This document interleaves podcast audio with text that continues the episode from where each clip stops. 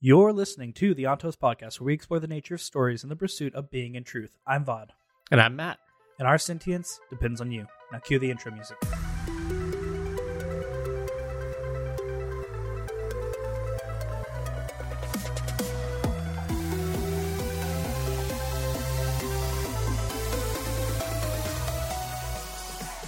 Looking back, we should have been able to see the connection between the mists, Allomancy, and the power of the will at the Well of Ascension. Not only could Allomancer's vision pierce the mist, but there was a fact that the mist swirled slightly around the body of a person using any kind of allomancy. More telling, perhaps, was the fact that when a hemalurgist used his abilities, it drove the mists away. The closer one came to ruin, the more under his influence, the longer one bore his spikes, the more the mists were repelled. It may seem odd to those reading that this that atium was part of the body of a god. However, it is necessary to understand that when we say body, we generally mean power. As my mind has expanded, I've come to realize that objects and energy are actually composed of the very same things and can sa- change state from one to another. It makes perfect sense to me that the power of godhood would be manifest within the world in the physical form. Ruin and preservation were not nebulous abstractions, they were integral parts of existence. In a way, every object that existed in the world was composed of their power. Atium, then, was an object that was one sided. Inside of a, instead of being composed of half ruin and half preservation, as say a rock would be, Atium was completely of ruin. The pits of Hathsin were created by preservation as a place to hide the, the chunk of Ruin's body that he had stolen away during the betrayal and imprisonment. Kelsier didn't truly destroy this place by shattering those crystals, for they would have regrown eventually in a few hundred years, and continued to deposit atium, as the place was a natural outlet for Ruin's trapped power. When people burned atium, then they weren't drawing upon the power of ruin, which is perhaps why atium turned people into such efficient killing machines. They didn't use up this power, however, but simply made use of it. Once a nugget of atium was expended, the power would return to the pits and begin to coalesce again, just as the power at the Well of Ascension would return there again after it had been used.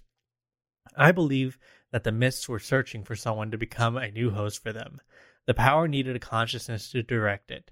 In this matter, I am still rather confused. Why would the power be used to dest- create and destroy need a mind to oversee it?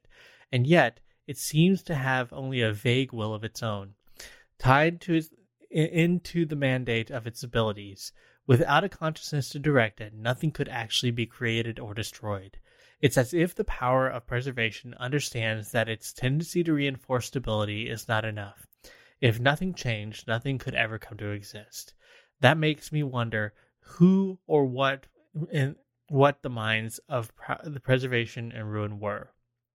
Regardless, the mists, the power of preservation, chose someone to become their host long before all this happened. That someone, however, was immediately seized by ruin and used as his pawn. He must have known that giving her a, dis- a disguised hemalurgic spike he would keep the mists from investing themselves in her as they wished.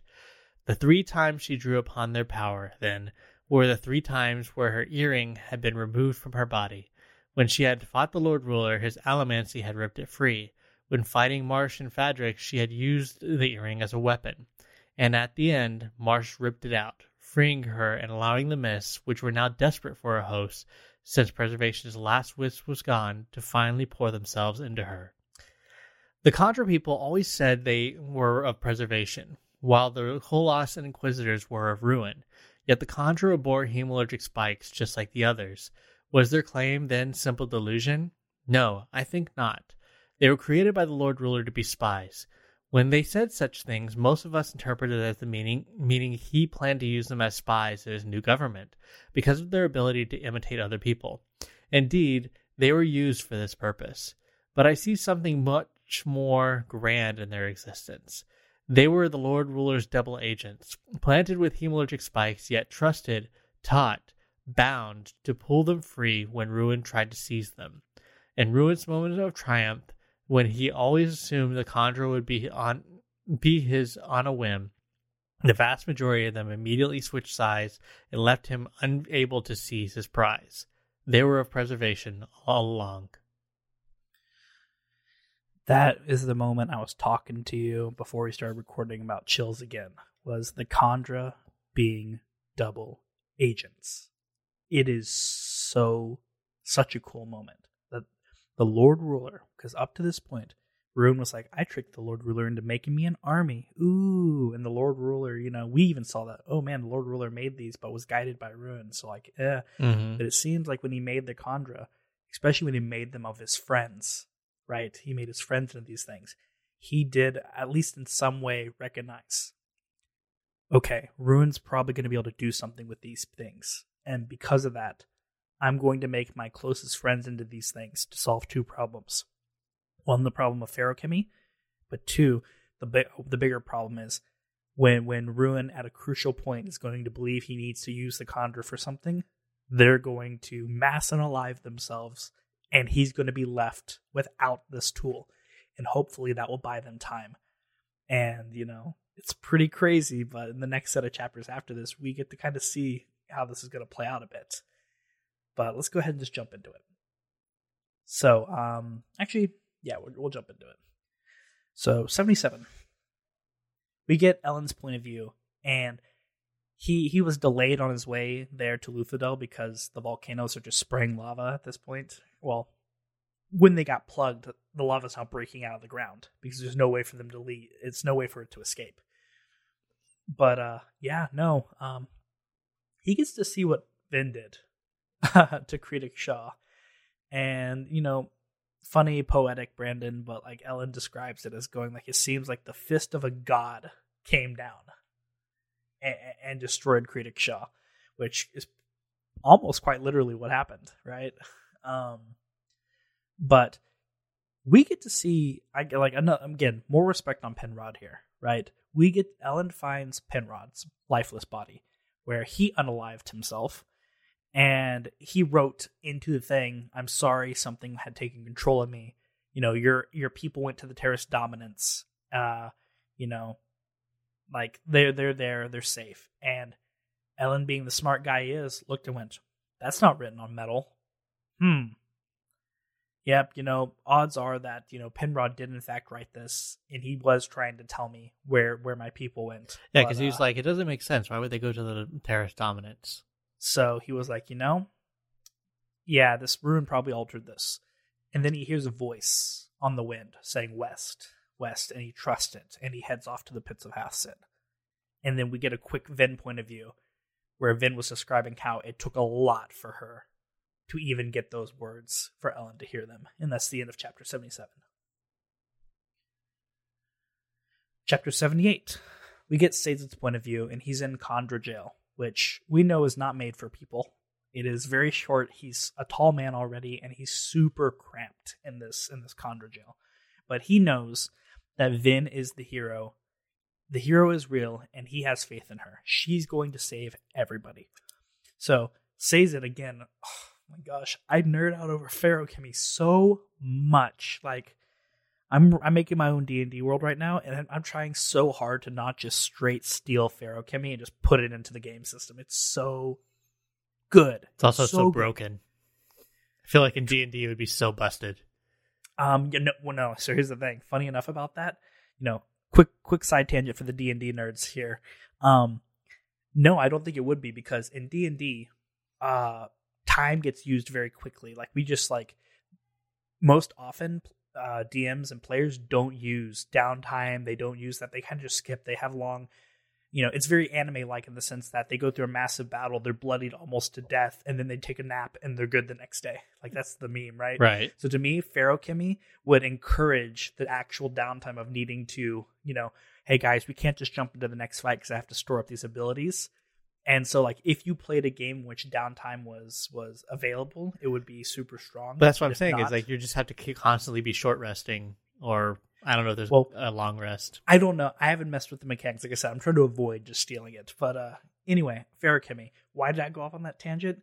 Because Sazed is storing attributes in the metal grates that that, that he's that he's being held in. It He's storing his weight.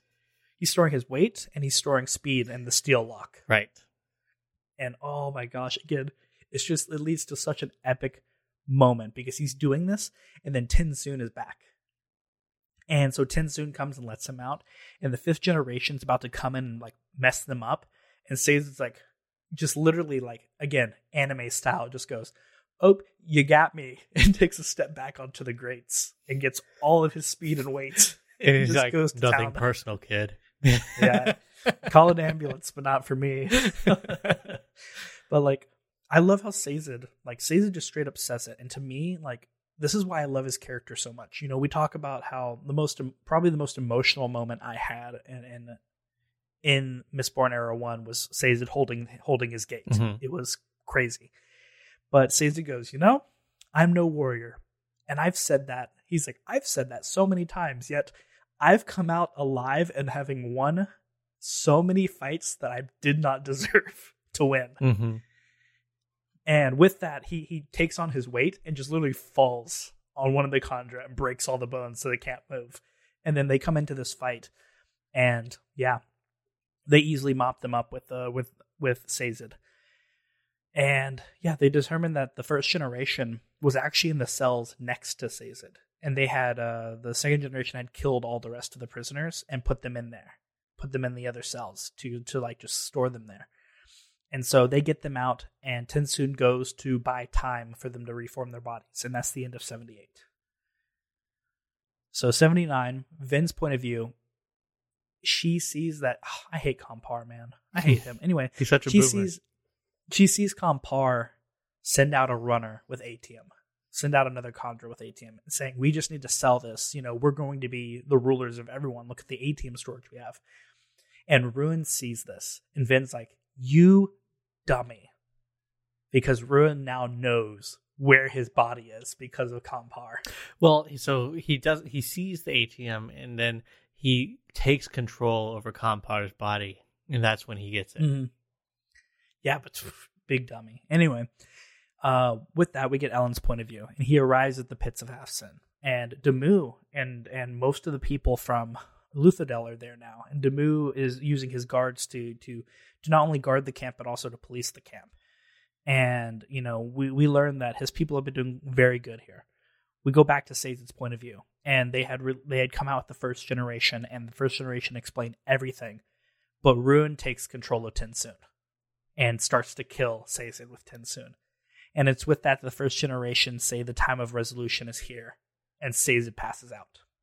And that's the end of 79. All right, 80. We get Elend's point of view again, and Demoux is reporting to him basically the situation. The food are running out, the Koloss, the massive Koloss army, is running towards the pits of Hathsin Hundreds of thousands. hundreds of thousands. You know, we've seen the devastation that 20,000 Koloss did, hundreds of thousands of Koloss. That back in the very beginning of the book, the one that Marsh was watching over, that horde of Koloss. So, um, and then you know what the worst part about this? Just like a kick in the gut. Demoux explains what happened with Penrod and Luthadel, and ruined Ruin used Kelsier's plan of a house war again to destroy all of Luthadel. They basically explained how Penrod encouraged a house war and everyone killed themselves basically. Like like like fighting each other. So Demoux explained though that the survivor that Kelsier appeared to these two guards and the guards basically saved everyone by getting them organized, preparing everything, and having them flee here. We know that the Kelsier in that case was Tensoon.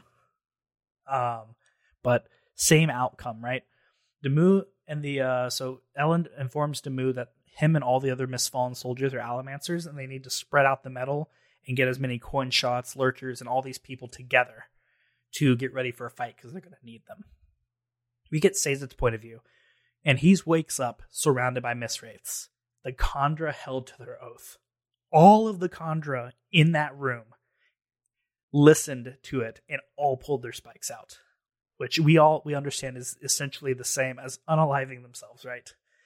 So that's crazy to me. They held to their oath, but like every group of people, Sazed hears there the there are the cowards and the traitors.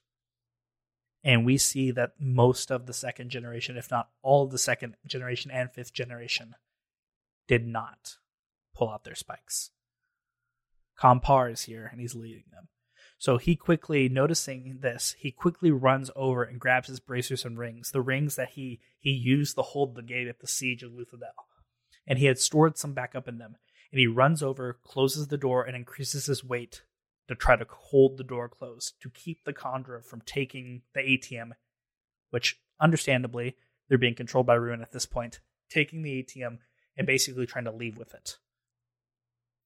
And he just says out, like, listen, he's trying to believe that something's watching over him. So he goes, I need help. I need help. Send help. We get Elend's point of view. And Elend keeps hearing his name being called on the wind. And he says, man, it sounds like Vin. And it, it, she flashes an image in his head of essentially the entrance to the kandra homeland. And he starts going in this direction and he sees it. And he leads he leads his group down and he finds Sazed holding the door. And with that you know, the door gets knocked open and the soldiers easily round up the kandra. Uh, I think it even says the kandra were not used to fighting at all, so the soldiers like are easily able to round them up and, and subdue them. And you know, Sazed gives gives uh, Elend the rundown of what exactly is going on at this point. point, and you know, Elend's like, you know, atium's not going to feed my people. We're all starving. I don't know what to do, but the sun is really hot which I forgot to mention that in the previous chapters here. When Vin removed the ash in the thing, Elend's like, the sun burned him on the way he was traveling. And so he's like, the sun's going to kill us. So we need to all hide in the caverns. And it, it, chapter 80 here ends with him going, There's only one thing we can do at this point. It's what we've been taught to do this entire time it's survive. And that's the end of chapter 80. So we are deep in the Sandra we are we are in the end game. This is yeah. This is um this is Infinity War.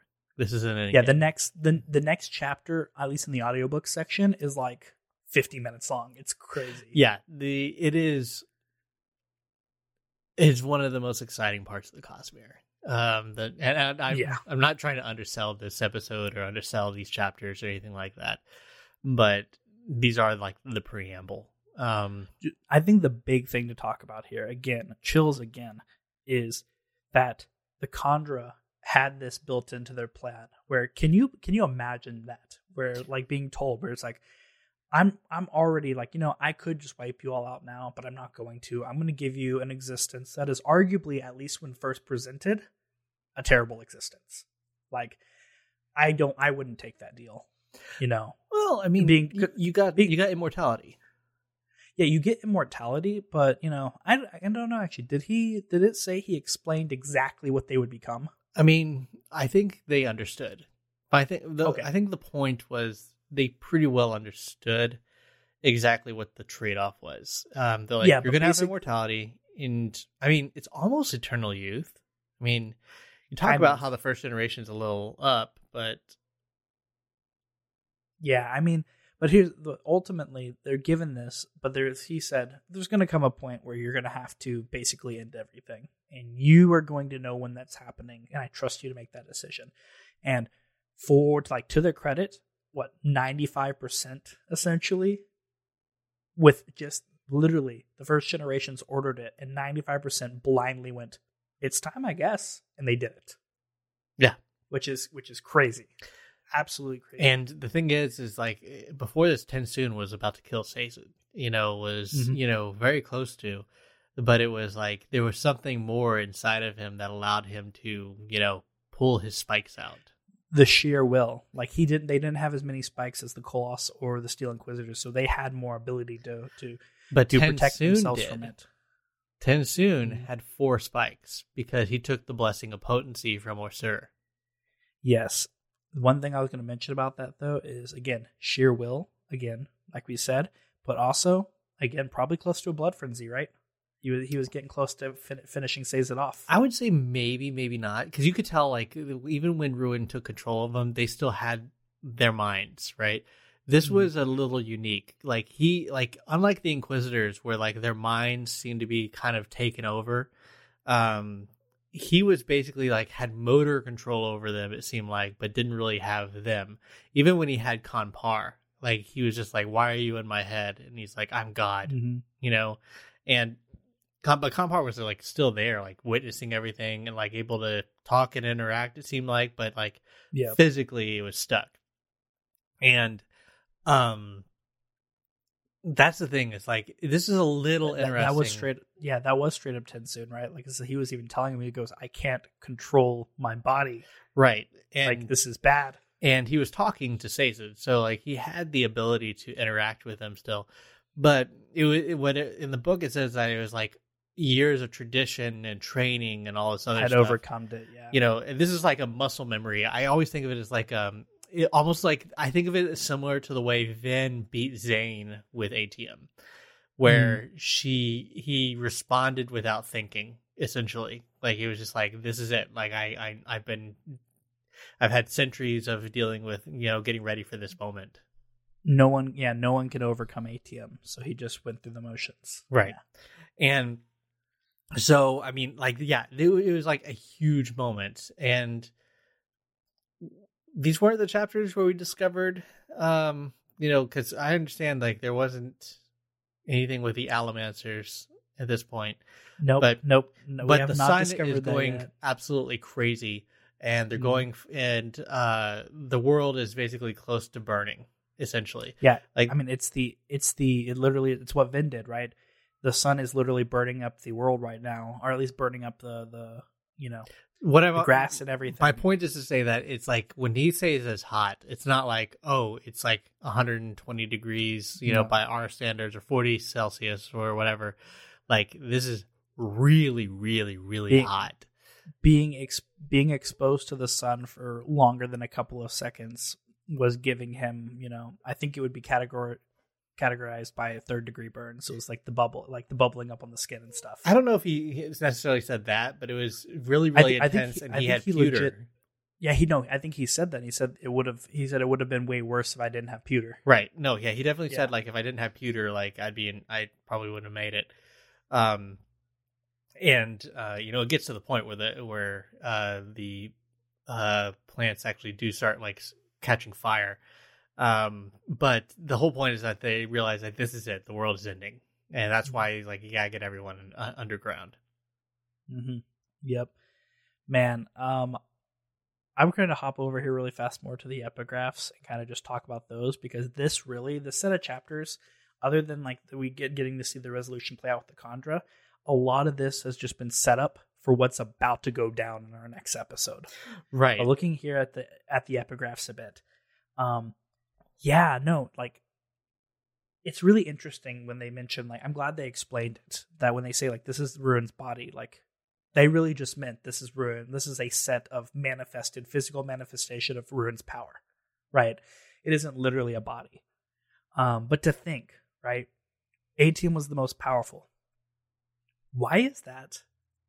It it is Ruin's body. It is the power of a god.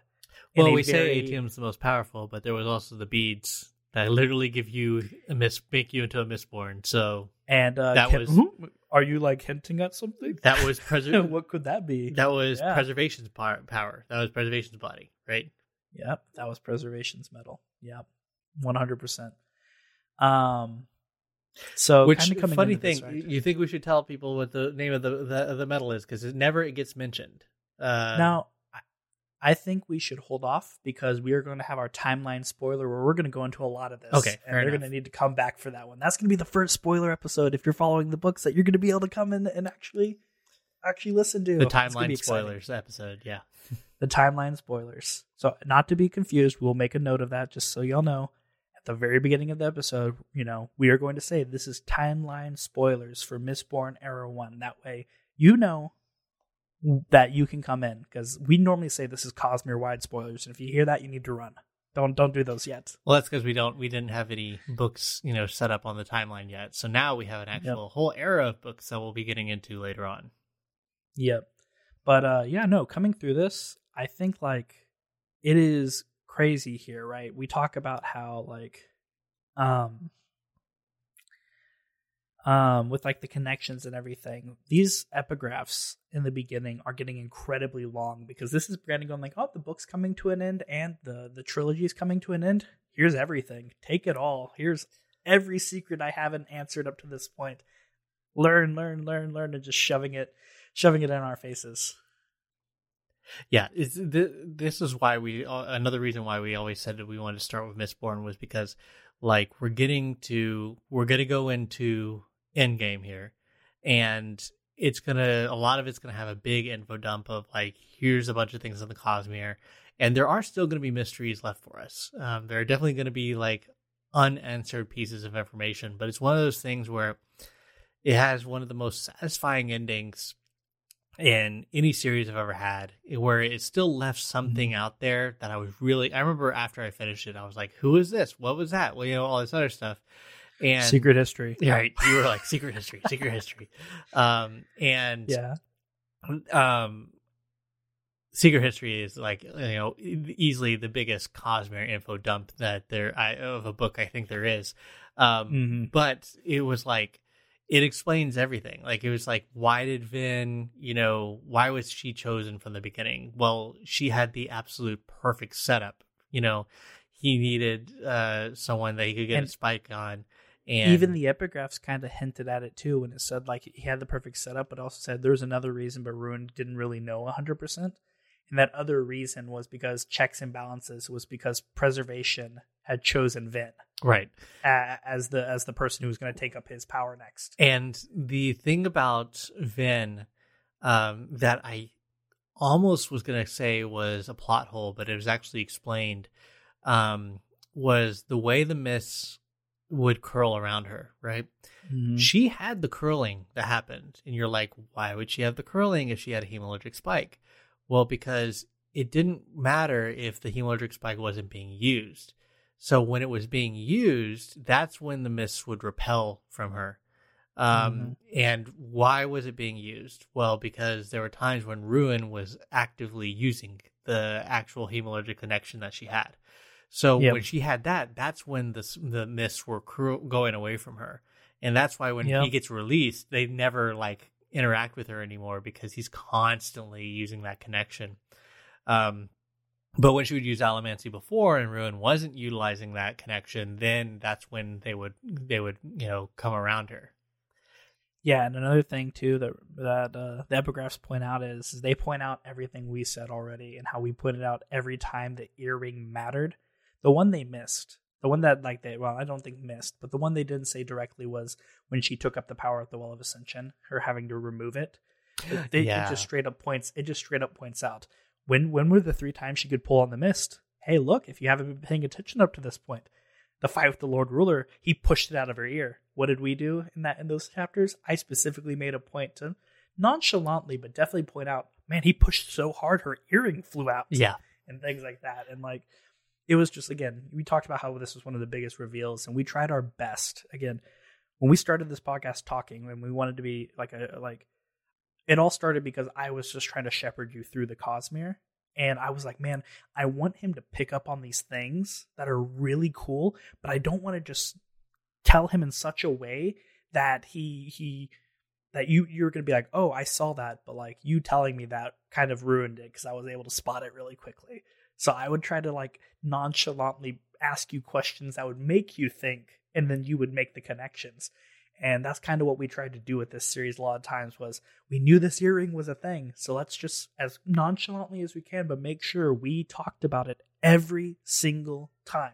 and the other Just to get people to think about that moment. The funny thing is, is that because you know you go through the end of Hero of Ages, and there's like, oh, so and so was spiked, Spook, Spook was spiked, Quellion was spiked, Mhm. Ben was spiked, and so now I I remember going through the whole Cosmere, being like, are they spiked?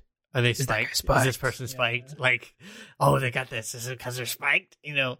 Um, Yeah. But there's the like muscles are the muscles are there for you now. You develop them going through Mistborn. Well, that and that's the thing is like we'll learn about other phenomena of the Cosmere that come up, and it's like, oh my gosh, like is this from this story? Is it? Do they have this from that? You know, do they have breaths? Do they have you know all these other weird things that like come up? Other magic systems that start coming up, and you're like, Mm, oh my gosh, like is that is that a reference to this? You know, yeah. and the odds are you could be right. It is it, it that's read, of the great read and find out.